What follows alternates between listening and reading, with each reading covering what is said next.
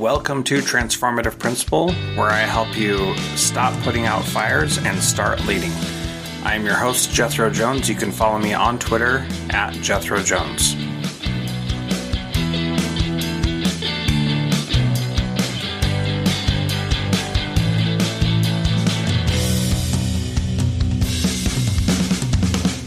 For several years now, I've been helping schools implement trauma informed strategies in their schools.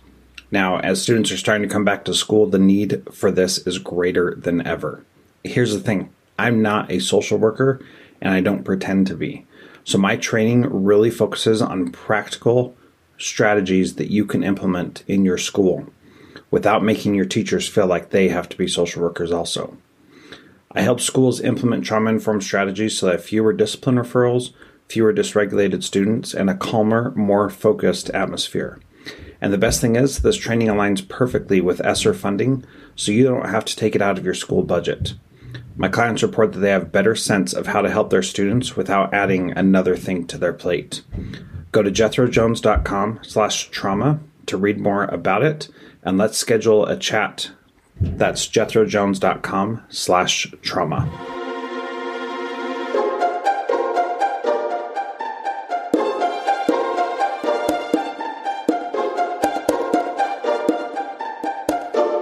Welcome to Transformative Principal. I am excited to have on the program today Angie Busch Alston. She is a teacher in Brevig Mission, which is a small Inupiaq village on the Seward Peninsula. She came to Alaska in 2005 for a one year adventure and ended up staying. She prizes classroom and community connections and believes all teachers can open themselves to the richness and value around them. She's also the author of the book, The Transplant Teacher, which is why I'm having her on the podcast, which is a book to help teachers thrive when they live and teach in new places. You can find her online at thealaskateacher.com. Well, Angie, welcome to Transformative Principal. Happy to have you. All right. I am happy to be here. so let's first start talking about the transplant teacher and the somebody may be listening to this and think, okay, if they're going to talk about somebody going someplace in Alaska or to a foreign place, this really isn't applicable to me. So let's dispel that myth first and foremost uh, by you talking about what the transplant teacher is and what we can learn from that. All right. Well, to me, a transplant teacher is anyone who teaches in a new environment. And for me, in my story, that was leaving Idaho to go up to rural Alaska. Or for some people, it might be leaving an urban area to go to a rural area, or a rural area to go to an urban area, or a new state, or a, a, new county, even. It could be going to another country. It could be going from an elementary school to a high school. It could be, you know, there's like a, just an infinite number of contexts out there in which teachers teach. And when you move from one context to another, you are a transplant teacher.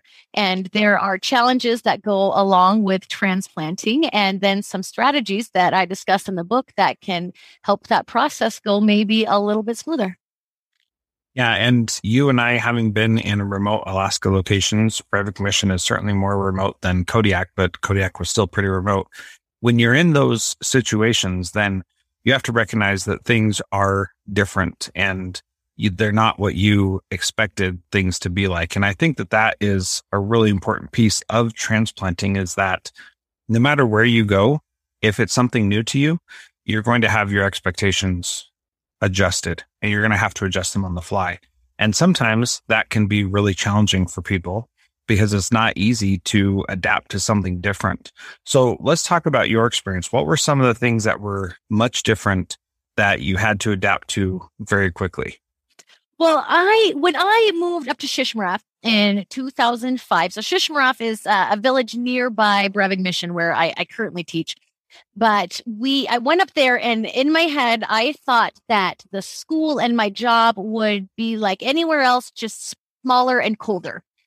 And I had done my student teaching in Layton, Utah, with you know huge classes, um, uh, you know, forty kids in each class period, and uh, you know, huge parking lot full of cars and, and all of those things. And I knew that was going to be different because there are going to be less people around, and the weather was going to be colder. But I kind of figured everything else would just function exactly the same. And then I get to Shishmaref, and it's not And uh, what were some of the, the biggest differences? Um, one was that our schedule was constantly getting interrupted. So we, you know, I'd be going throughout the school day and have things planned out for my lesson plans. And then bam, the dentist would come to town. And suddenly I'm getting kids pulled out of, you know, my class left and right to meet with the dentist who's only going to be here for five days. We got to get like you know as many people as possible in for that. Or we're you know having class and bam the health aides show up and they want to um, give the kids their fluoride treatments. And just there were always interruptions based on what was going on in the community and what was going on at the clinic and what was going on you know somewhere else in the school? And that really frustrated me because i was like no this is the way like this is our schedule and we should be sticking to it. And and, and that's that um, I also was really surprised that the kids didn't instantly adore me um, because I really considered myself to be a very fun person. And, you know, I was young, I was cool. Like all the kids when I was student teaching adored me. And I just kind of expected that I would show up and be like, here I am. And the, you know, the kids in Shishmaref would love me instantly too. But what I didn't realize was, you know, the number of teachers that my kids had seen come in and out and come and leave and come and leave over and over that they didn't instantly love me because they didn't instantly trust me. Like I was just another in an endless sea of white faces that was showing up for a great Alaska adventure. And, you know, who knew how long I was going to be there if I was even going to make it past Christmas break or not. And, you know, so when I stood up in, on the first day of school and I, you know, made funny facial expressions and I tried to make jokes and talk to the kids and they just kind of stared at me that I was like, am I, am I doing something wrong? Like what, you know, what's going on? It's not this instant click. And really the kids in Shishmaref and then later with the kids in Brevig Mission, it was I had to kind of earn their trust and their respect and just show up over and over for them and get to know them and kind of let them warm up to me. It's really more of a slow burn um, in building that relationship rather than being the instant cool teacher. Um, and initially, that was really discouraging for me, which is what led to me crying on the couch every day for three months, like because I wasn't getting that feedback, that external feedback that I was used to, that I was a good teacher and that they loved me. And, um, and that, that had kind of how I, that was kind of how I had measured my success as a teacher. And that metric didn't work in the context of Shishmaref. Yeah. And I think that is a really insightful point because what it identifies is that we may think being a good teacher looks like X or Y, but the kids who are the ones who are really impacted by our good or bad teaching have a very different impression of what good teaching looks like. And what I'm hearing you say is that good teaching is staying.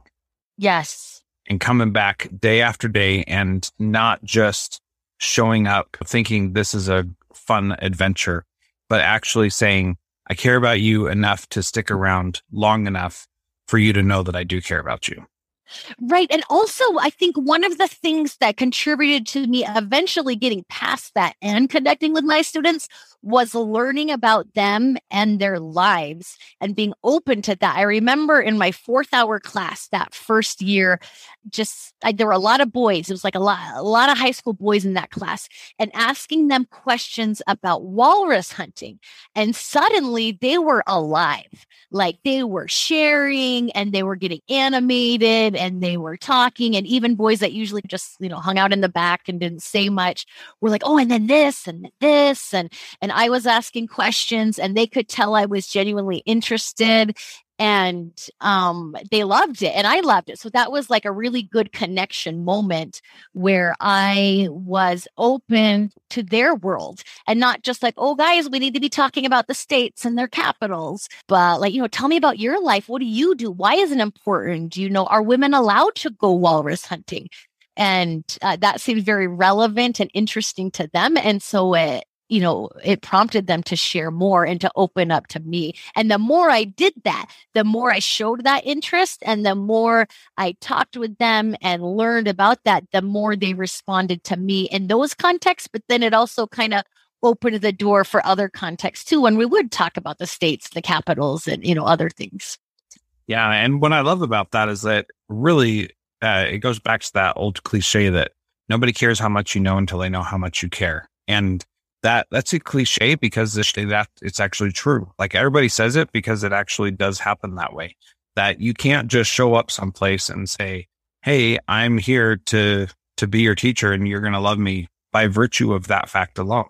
You have to connect with them, you have to develop relationships and I think that's that's just so important. One of the things that I find really fascinating is all of the stuff that we did in Alaska that what that's very commonplace now like having virtual meetings, connecting with people over long distances. I mean, that's how things have to happen naturally there. And, you know, when, when the dentist comes into town, like the, that's when everybody goes to the dentist. You don't go to the dentist throughout the year. You go when the dentist comes yeah. to town and it's a different kind of approach. What other things like that have you learned about how to be flexible and adapt to, to what's going on? Well, I think I, I, I eventually in I don't know if I learned it all the way in my first year, but I learned that you just roll with whatever is going on. Um, there was one time that um, I got a call in my classroom and they said, Hey, there's a baby seal in a tub in the gym if you want to bring your kids over. And, you know, how do you plan for something like that?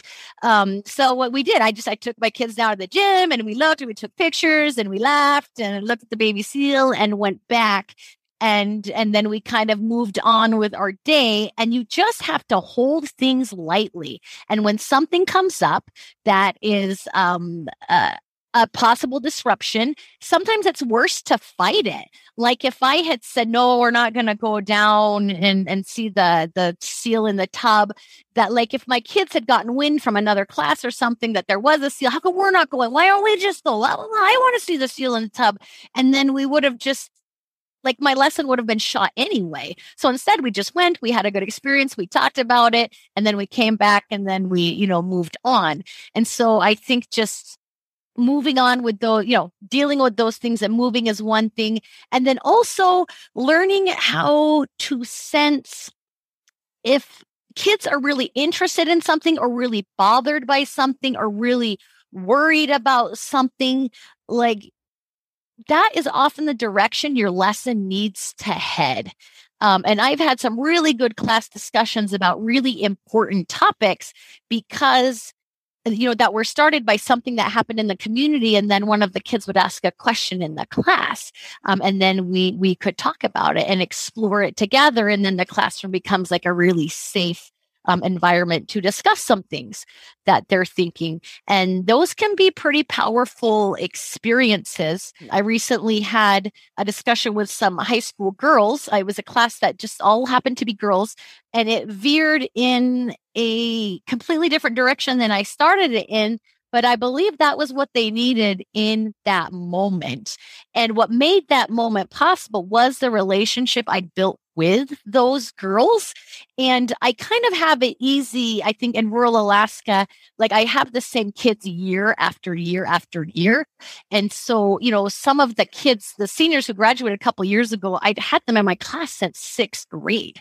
Um, and so, you know, that's a lot of years to see kids and to interact with kids and to get to know kids. Um, and so, you know, I definitely know them better than a teacher who, you know, gets uh, some students for a semester and then never sees them again. So that is, you know, that's like a benefit that that I have. But I also believe it is possible to connect with kids even if you don't see them for seven years in a row. Yeah. Well, and I I think part of what you're saying there is going back to the first point of being flexible as things come up and letting those things guide what you're doing that's going to work in every school system out there because it's it's being adaptive to what the students are interested in what they need. And so i remember one time in kodiak there was a big huge uh, wind advisory where the wind was going to get like 50 miles per hour. And that that wasn't too atypical but there were going to be gusts up to like 80 or 90 miles an hour. And yeah. so we were like okay, this is this is a pretty big deal. And so our librarian at the time was an awesome guy, and he got the wind map that shows how fast mm-hmm. the wind is blowing in different parts of the world. And he put it up on the screen, and you could see the storm approaching the island and how it was causing the wind to move fast. I mean, I spent almost all day up there just looking at it, talking with kids about it. But like kids were constantly coming in and there all day long, just looking at it, trying to understand how big this was for for a little community, you know, out there on an island. And, you know, thankfully Kodiak was built so that they could withstand high winds and we didn't lose power or anything like that. We did lose some power. We had a tree fall on my house when I lived there. So that was, that was kind of unfortunate, but you know, it was fine. Nobody was hurt and it was, it was okay. But, but being able to talk about and experience those things was, was a really powerful thing for us all to do. And, and you build, um, camaraderie, you build support, you build community through those types of things. Mm-hmm. And then to your second point of, of being able to see those kids for a long time in every situation where there are teachers, there's turnover, right? And so mm-hmm. being able to be that person that's still there over time, in some places it's less intense than in others, but certainly in, in urban schools and in rural schools in Alaska, there's definitely a challenge with that. And being able to stick around and be that person that's still there over time is a really powerful thing for for your kids and for you to be able to build those relationships.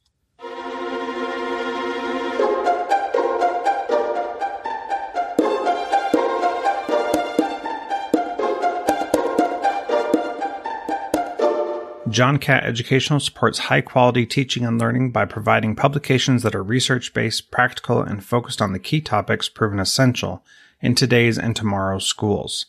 The latest John Catt publications include a book whose bold, transformative ideas amaze and infuriate people around the world, according to one reviewer, a title from global leaders in curriculum planning, practice, and retrieval, one book that says stop talking and start doing with regard to teacher well being, and much more. These books, used by educators of all roles across North America and worldwide, amplify fresh, engaging voices with practical strategies to create transformative change. Learn more in our show notes at jethrojones.com slash podcast.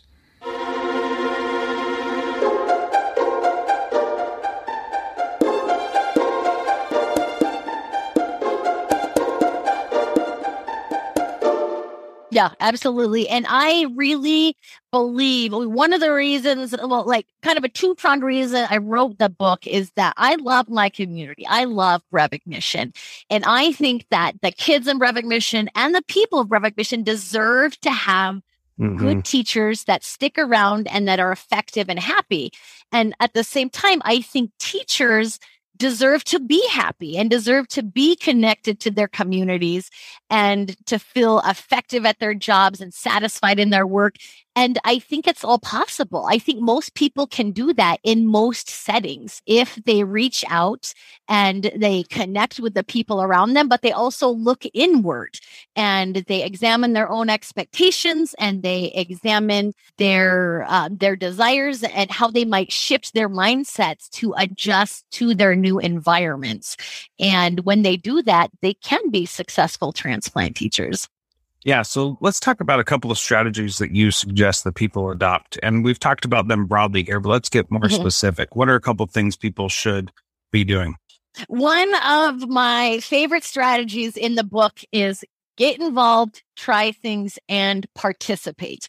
And wherever you live as a teacher in the community, in the school community, but also in the wider community, there's going to be, you know, a number of opportunities to just try new things.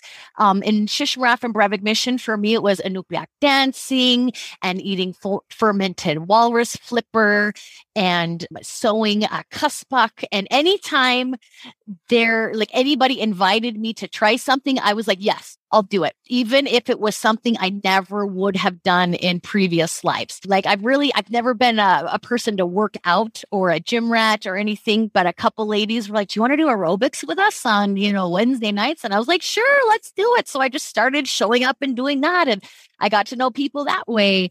Or um, if people are like, hey, I have some berries, you want to come try them? Yes, absolutely. I'll come try that. And like every single opportunity I just jumped at. And what's cool about doing that is that though that begets more opportunities because when people see that you show up for one thing then they think of you maybe for another thing and even if you don't get invited i know i like to sing and I, in Shishmaref, one of the kind of traditions is when uh, someone dies, the community will gather at their home and sing for the, the night's in between the death and the funeral. They'll sing like gospel songs. And, and I kind of wanted to, sh- to go and I like singing and I like communing. I wanted to like support the family, but I was I was shy to show up unannounced to like, you know, on my own. So I just mentioned to one of my friends that, you know, I was starting to build a relationship with. I was like, hey, you know, if you ever go singing, we we call me and let me know. And and she said, yeah. So she did. And I I went with her. And then after I'd been the first time, it was a lot easier to go the next time, you know, by myself. Like it, it kind of broke the ice with me showing up with her. And so I just tried everything. And anytime there was like a community activity, uh, if I saw a flyer at the post office, I showed up. Anytime the school was doing any sort of thing after hours, I was there, even if it wasn't my grade level. And um, that just got me out, um, out in the community, out with a new group of people. People saw me over and over. They would be like, oh, what's that lady's name? And so I became a familiar face. And then that became kind of a basis for building, you know, relationships from there it can be kind of scary and intimidating uh, when it's things that like I, you know, don't have any experience doing. And so, you know, there have been like little embarrassments and, you know, minor humiliations and stuff, but the price that paying that price has been worth it to be able to make the connections and have the you know like the experiences that i've had. So that's one of my one thing i'd say.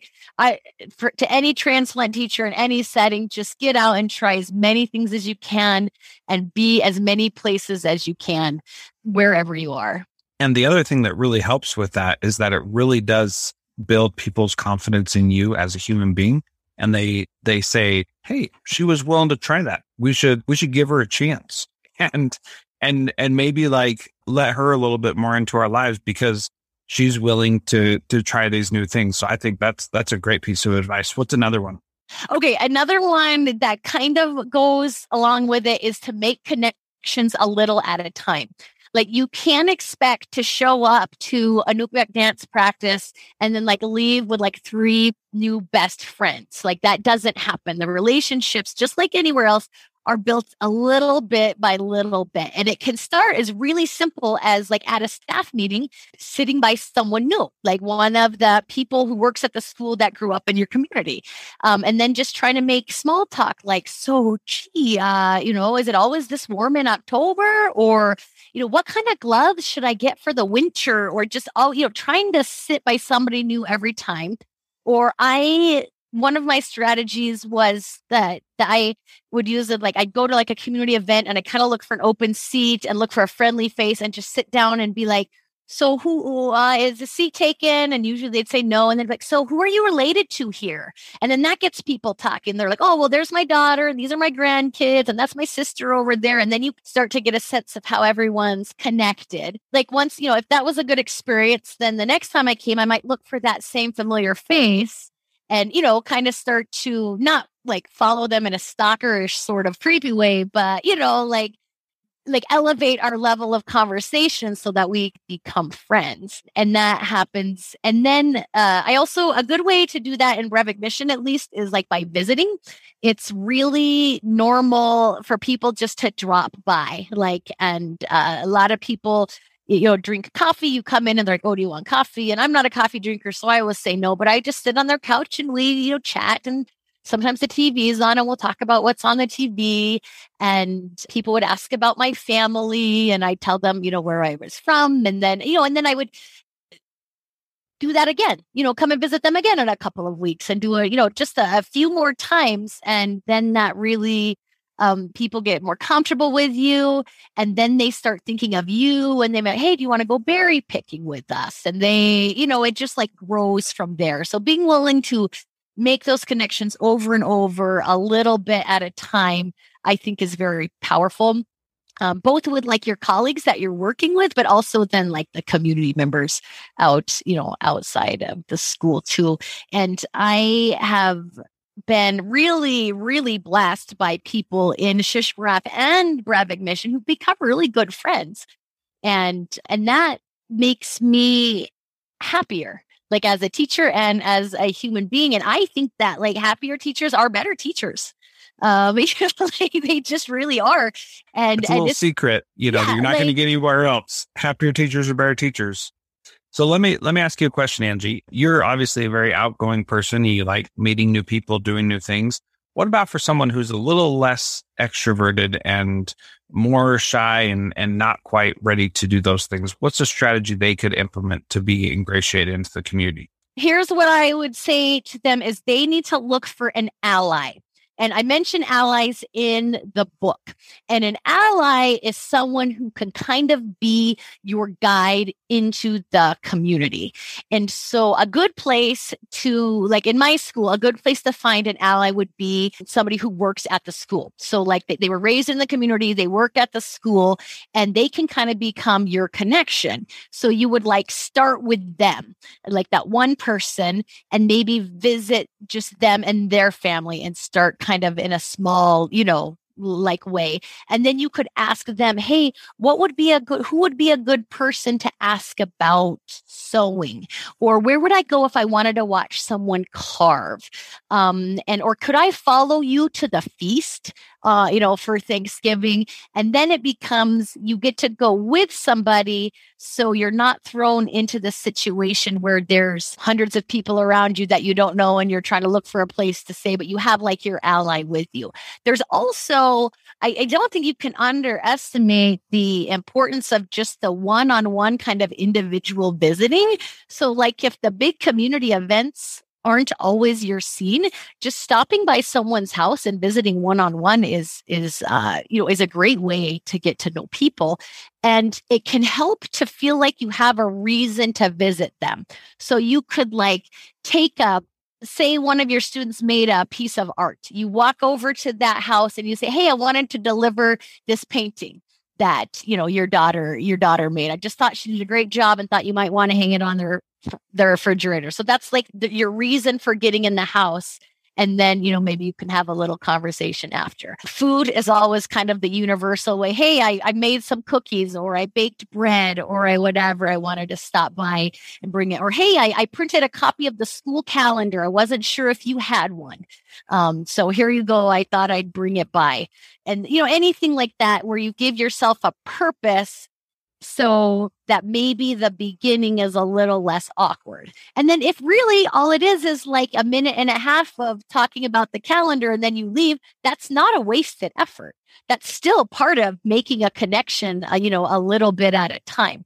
Uh, and that, you know, and that's valuable too. Yeah, absolutely. I think those are good. And I think, you know, my wife is much more introverted than I am. I'm totally comfortable walking into a room with a hundred people and finding a new friend to sit by. That's not a challenge to me at all, but that is a challenge for my wife. And so that tip about having a guide or an ally to help out, I think is really important. That goes a long way. And it's hard for someone who's introverted to find that person, but mm-hmm. spend your time finding that person and then you'll, you'll be in, in good shape there. Um, so my last question, Angie, is what is one thing that a principal can do this week to be a transformative leader like you? I think that a principal can help foster connections among staff members and connections between their staff and the community. One of the most brilliant, beautiful things I've seen a principal do that I've worked with is in Brevig Mission, we would have these like circle times as part of our staff member. And she had divided us into groups where there were people who were raised in Brevig Mission and then people who weren't. And then she provided a prompt. Um, and it was usually related to something that was going on in the community. Like if there had been a recent death one time, it, the prompt was, what are grieving and funeral traditions in Brevig Mission? And so we got in our little circles, and the people from Brevig Mission got a chance to tell us, well, usually we do this, and then we do this before the funeral, and at the funeral, we do this and this and then this happens. And then the job for those of us who weren't raised in Brevig was to like sit down and shut up you know and and just listen and to learn and to realize that things in brevig are you know mourning in brevig in that particular instance is probably different than mourning in you know wherever we grew up and so those kind of circles fostered connection both among us as staff members because we got to listen and learn and ask questions and learn, but it also kind of connected us out to the community because we were better prepared to know how to go to a funeral um, and you know where to sit. Oh, don't sit in the first three rows because that's where the family sits. And um, if you just want to go to the graveside service, this is what you do. And that was I just really admired our principal for doing that. And anytime a principal can do things that make staff members connected to each other or the staff connected to the community, I think you have a stronger, just a, a stronger staff and, uh, you know, a stronger chance for impact on your students. Yeah, very good. Well, thank you very much for being here. I want to remind everybody the book um, is available at thealaskateacher.com and um, it is called The Transplant Teacher and then people can follow you on Twitter at Alaska Teacher. And Angie, thanks for being part of Transformative Principal today. All right. Thanks, Jethro.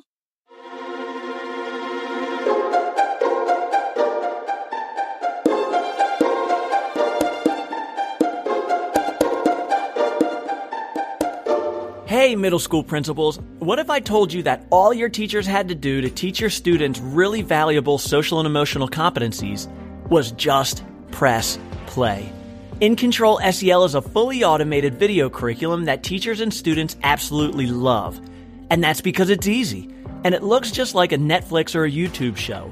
So all you have to do to hear about how it can completely transform your school is schedule your call. Tell us Jethro sent you and you'll get 20% off if you feel like it's a good fit.